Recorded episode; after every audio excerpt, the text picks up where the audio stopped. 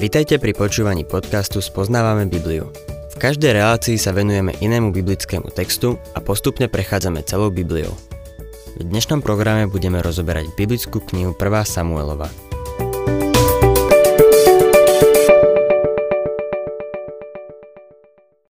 Milí poslucháči, ako sme videli v 27. kapitole 1. Samuelovej, Dávid bol taký skleslý a skľúčený zo Šaulovho odhodlania zabiť ho, že sa rozhodol opustiť izraelskú krajinu. Boh mu nepovedal, aby opustil krajinu o nič viac ako Abrahámovi. V oboch prípadoch išlo o pochybnosť vo viere. Dávid teda vyšiel z krajiny a presťahoval sa do krajiny filištíncov. Filištínci boli jednoznačne nepriatelia jeho ľudu. Dávid tam strávil istý čas a spriatelil sa s kniežaťom Gatu, ktorý bol jedným z kniežat filištíncov. Potom, keď vypukla vojna medzi Izraelitmi a filištíncami, Dávid sa ocitol vo šemetnej situácii. Keďže sa stal priateľom aspoň z jedným filištínskych kniežat, cítil sa byť povinný byť jeho spojencom. Ale Boh zasiahol a zabránil Dávidovi v tom, aby napadol svoj ľud. Keby Boh nezasiahol, Dávid by urobil niečo, čo by do konca života ľutoval. Milý poslucháč, niekedy si ani neuvedomujeme, koľkokrát Boh zasiahne do nášho života. Niekedy prekračujeme hranice, ktoré Boh nastavil a ocitneme sa tam, kde by sme nemali byť.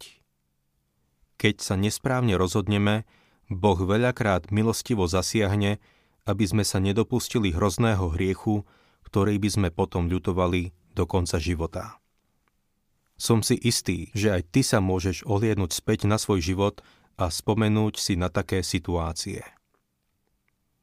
Dnes sa dostávame k 29. kapitole 1. Samuelovej a budem teraz čítať od 1. po 2. verš. Filištínci zhromaždili všetky svoje vojska do Aféku, kým Izraeliti táborili pri prameni v Jezreeli. Filištínske kniežatá postupovali na čele stočlenných a tisíc členných jednotiek, ale Dávid a jeho družina spolu za Chýšom šli poslední. Keď sa schyľovalo k boju, Dávid so svojimi mužmi pochodoval s filištíncami. Všetky filištínske kniežatá poznali Dávida a keď ho videli pochodovať s nimi, nepáčilo sa im to. A mali aj pravdu. Som si istý, že keby si videl niekoho, kto bol tvojim nepriateľom, zrazu stáť po tvojom boku, chcel by si sa uistiť, že ťa nenapadne zo zadu. To sa niekedy stáva aj medzi kresťanmi. Keď sa niekto, kto sa predtým správal nevraživo, zrazu správa priateľský, kladieš si otázku, či je skutočne tvojim priateľom, alebo má nejaký postranný motív. Tretí verš. Filištínsky velitelia sa pýtali – čo sú to za Hebreji? Achíš im odpovedal. Je to predsa Dávid, služobník izraelského kráľa Šaula, ktorý je už dlhší čas, ba roky, mojim stúpencom. Odkedy prebehol ku mne, až dodnes mu nemôžem nič vyčítať. Toto filištinské knieža Achíš nevidel na Dávidovi žiadnu chybu, lebo mu dovtedy preukazoval vernosť. Nikdy sa ho nepokúsil podkopať – Dávid nebol taký. Myslím si, že tragédiou v našich kresťanských kruhoch je to, keď jedni druhých podkopávajú. Štvrtý verš. Velitelia filištíncov sa na neho roznevali a rozkázali mu. Pošli toho muža preč. Nech sa vráti na miesto, ktoré si mu určil. Nech nejde s nami do boja. Mohol by sa v boji obrátiť proti nám. Veď čím by si získal priazeň svojho pána, ak nie hlavami našich mužov? Takto filištinské kniežatá uvažovali a musím povedať, že je v tom istá miera logiky. Čo ak by sa Dávid chcel so Šaulom zmieriť? Ako by to dokázal lepšie, ak nie tak, že by sa v boji s Izraelitmi obrátil proti filištíncom? To by zaiste viedlo k zmiereniu so Šaulom. Keďže títo muži nepoznali Dávida, nemožno im zazlievať, že takto uvažovali. 5. verš Je to ten istý Dávid, ktorého ospevovali pri tanci. Šaul pobil svoje tisíce, Dávid však svoje 10 tisíce. Počuli už o Dávidovi. Vedeli, že bol hrozným nepriateľom. Preto si myslím, že ich postoj bol logický. Achíš však Dávidovi plne dôveroval. Čítajme 6. a 7. verš. Achíš si zavolal Dávida a povedal mu Akože žije hospodin, si statočný a bol by som rád, keby si sa so mnou zúčastňoval na vojenských výpravách. Odvtedy, ako si prišiel ku mne, až dodnes som totiž nenašiel na tebe nič zlé. Lenže kniežatám sa nepozdávaš. Vráť sa teda a choď v pokoji nerob nič proti filištínskym kniežatám. Achíša prehlasovali. Ostatným sa Dávid nepozdával, hoci Achíš mu dôveroval. Kvôli zachovaniu pokoja ho Achíš poprosil, aby sa vrátil. Milý poslucháč, toto nie je nič iné ako Božia prozreteľnosť. Dávid bol oslobodený od toho, aby musel bojovať proti svojmu vlastnému ľudu. 8. verš. Dávid povedal Achíšovi, čo som urobil a čo môžeš vyčítať svojmu služobníkovi od nástupu do tvojich služieb dodnes, že nesmiem ísť do boja proti nepriateľom svojho pána, kráľa. Aj keď kráľ Šaul bol v tom čase Dávidovým nepriateľom, Dávid by sa nikdy neobrátil proti svojmu ľudu. Teraz však, keď mal pochybnosti vo viere a opustil svoju krajinu, takisto opustil Božiu vôľu. To otvorilo cestu pre hriech, aby vstúpil do jeho života. Čo je zaujímavé, milý poslucháč, keď sa Božie dieťa dostane mimo Božej vôle, nestratí spasenie, ale dostane sa do problémov. Dávid bol mimo Božej vôle a nechýbalo veľa, aby sa dopustil hrozného hriechu, ale Boh zasiahol. Prejdime k 11. veršu. Dávid so svojimi mužmi zavčasu ráno vstal a vydal sa na spiatočnú cestu do krajiny filištíncov. Filištínci však vystupovali do Jezrélu. Jezreel je na severe. Ak máš nejakú dobrú mapu, je dobré sa na ňu teraz pozrieť. Bude ľahšie pochopiť, čo sa vlastne deje. Jezreel je nedaleko Ezdralonského údolia. Povedal by som, že je vlastne jeho súčasťou. Práve na tomto mieste bude podľa písma Armagedon. Dnes sa o ňom väčšinou hovorí ako o nádhernom a úrodnom údolí. Zatiaľ, čo filištínci vystupujú do Jezrélu, Dávid sa so svojimi mužmi vrátil do Cyklagu. Nebol to však radostný návrat.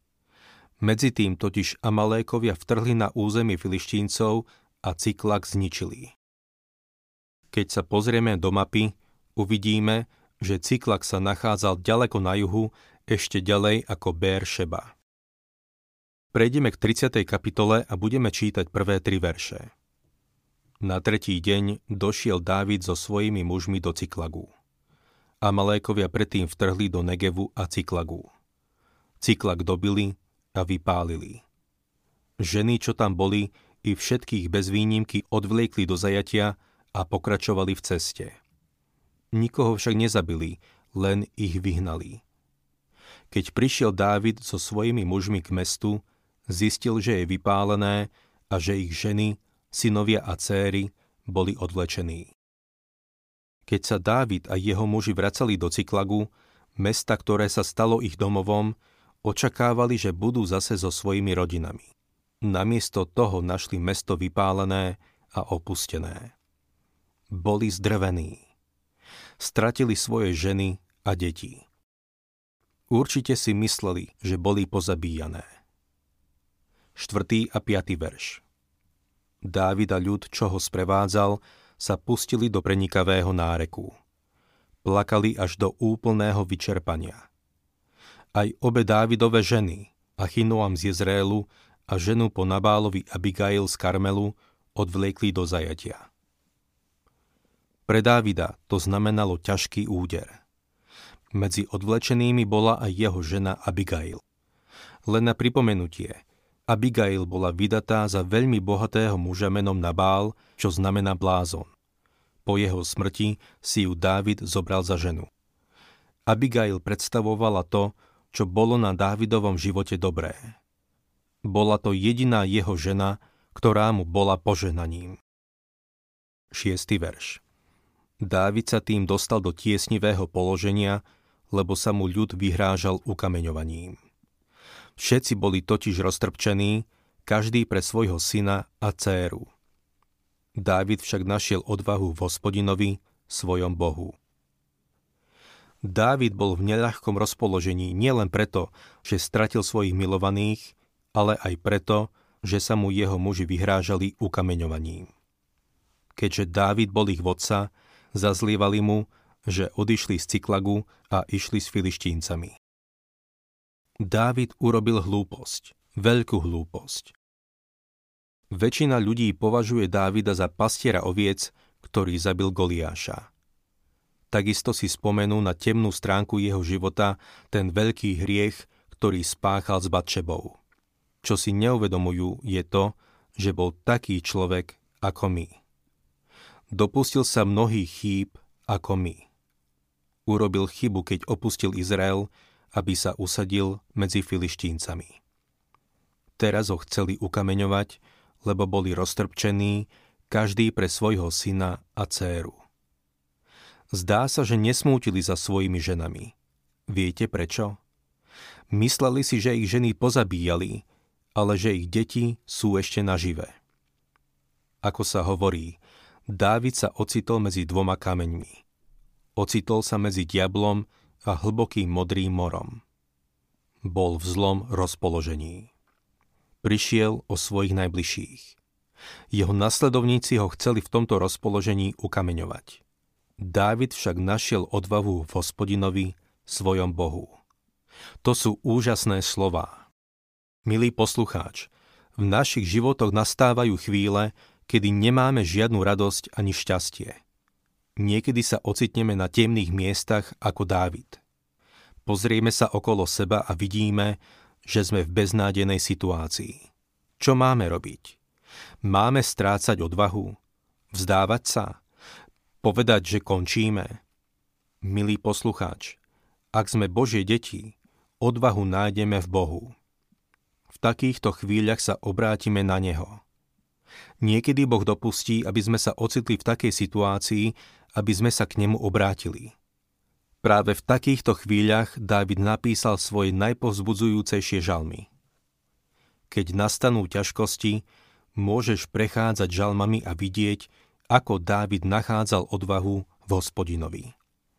Niekoľkokrát v nich píše Hospodin je dobrý.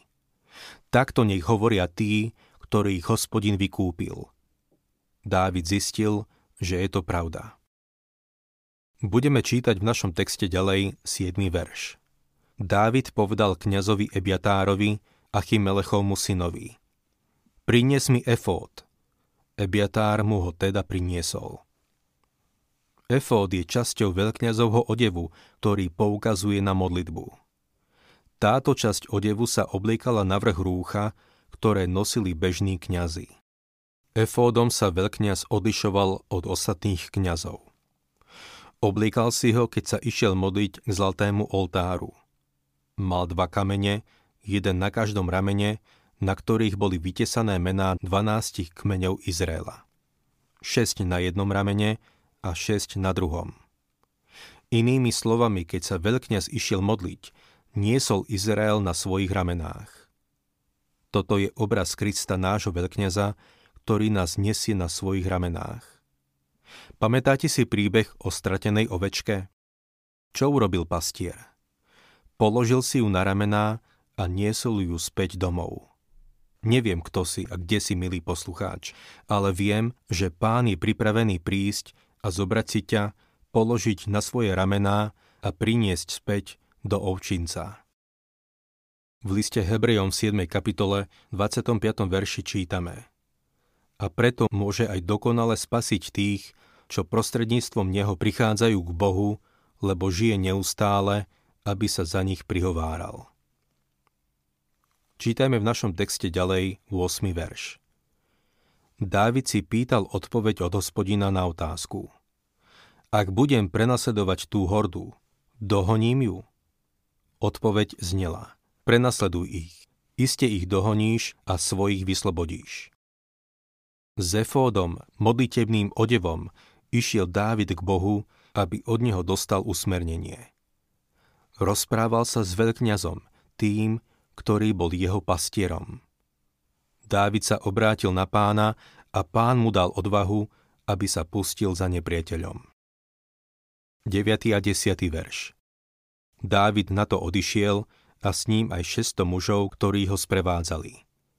Prišli k potoku Besor, kde sa niektorí zastavili. Dávid pokračoval v prenasledovaní Amalékov so 400 mužmi. 200 príliš unavených mužov tam však zostalo. Tí sa nevládali prebrodiť cez potok Besor. Prišli o všetky zásoby a tak títo muži boli absolútne vyčerpaní. 200 z nich nemohlo pokračovať ďalej, lebo išli dvojnásobne rýchlo. 11. verš V poli našli nejakého egyptiana a priviedli ho k Dávidovi. Dali sa mu najesť chleba a napiť vody. Na svojej výprave proti nepriateľovi našli nejakého egyptiana v poli. Bol chorý a Dávidovi povedal, že bol sluhom jedného z Amalékov. Keď ochorel, Nechal ho tam, nech zomrie. Dávid chcel od neho vedieť, kde sú. Egyptský sluha mu povedal, že to Dávidovi prezradí, ak mu slúbi, že ho nevydá jeho pánovi. Dávid mu to slúbil. Egyptian teda Dávidovi rozpovedal, čo sa stalo v Cyklagu, keď ho vypálili a potom ho zaviedol Gamalékom. Čítajme 16. a 17. verš. Keď ho ta priviedol, Malékovia boli roztrúsení po celom kraji. Jedli, pili a hodovali z celej tej veľkej koristi, ktorú pobrali z krajiny filištíncov a z Judska. Dávid ich zabíjal od rána do večera nasledujúceho dňa. Nikto z nich neušiel okrem 400 mládencov, ktorí nasadli na ťavy a ušli. Len 400 mládencom sa podarilo utiecť pred Dávidom a jeho mužmi. Keď boj skončil, Dávid sa vrátil do Cyklagu spolu so svojimi ženami a deťmi, ako aj so všetkými stádami oviec a dobytka, ktoré Amalékovia ukoristili. Medzi Dávidovými mužmi nastal spor, či aj tí, ktorí sa nezúčastnili boja, mali nárok na vojnovú korisť. Dávid sa však zachoval férovo a ukázal sa ako muž, akého Boh môže použiť. Tých 200 mužov, ktorí sa nevedeli zúčastniť boja, dostalo rovnaký podiel ako ostatní. Dávid nerobil medzi nimi rozdiel a prejavil svoj cit pre spravodlivosť.